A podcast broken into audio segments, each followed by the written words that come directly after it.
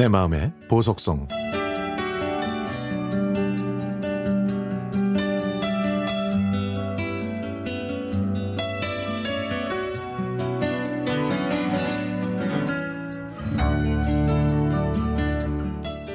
장난치는 거를 좋아했던 저는 만우절만 되면 거짓말을 정말 많이 했습니다.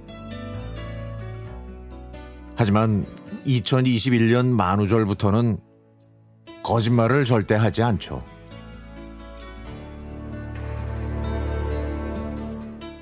제 어머니는 거짓말쟁이였습니다. 평생 저한테 거짓말만 하셨으니까요.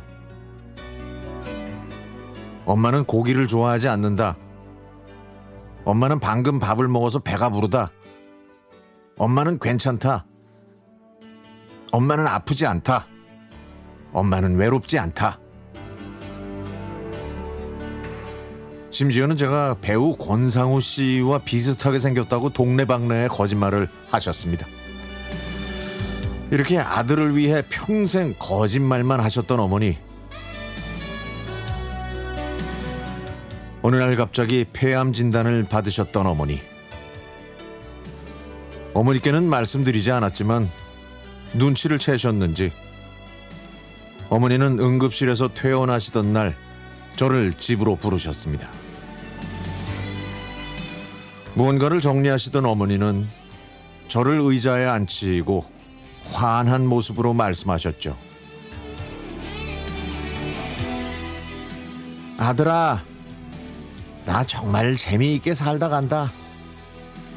엄마는 죽는 게 아니라 하늘나라로 떠나는 거야.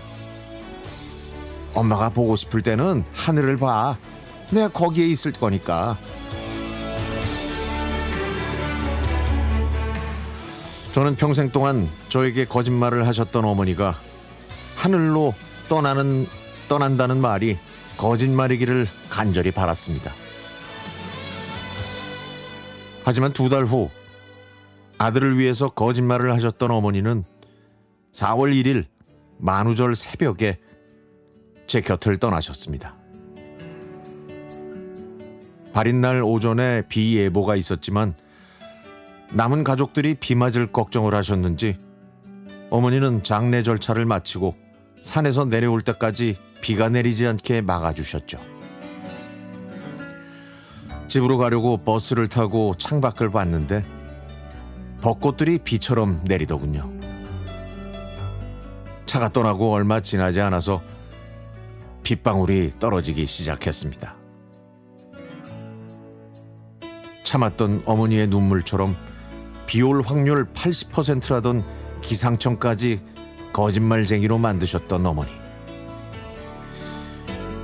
당신이 가신 날을 기억하기 편하게 하려고 만우절에 가신 어머니.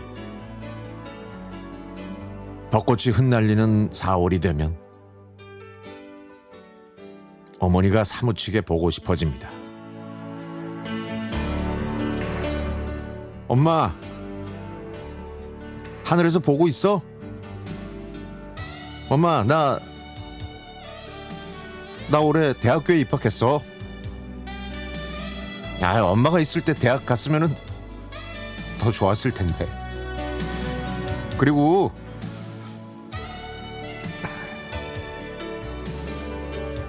과 학생들이 나를 과 대표로 뽑아줬어. 엄마한테 이걸 엄마한테 이걸 꼭 알려주고 싶었어. 엄마가 내 옆에 있었을 때 더 웃겨드리고 더 대화도 많이 할 걸. 보고 싶어 엄마.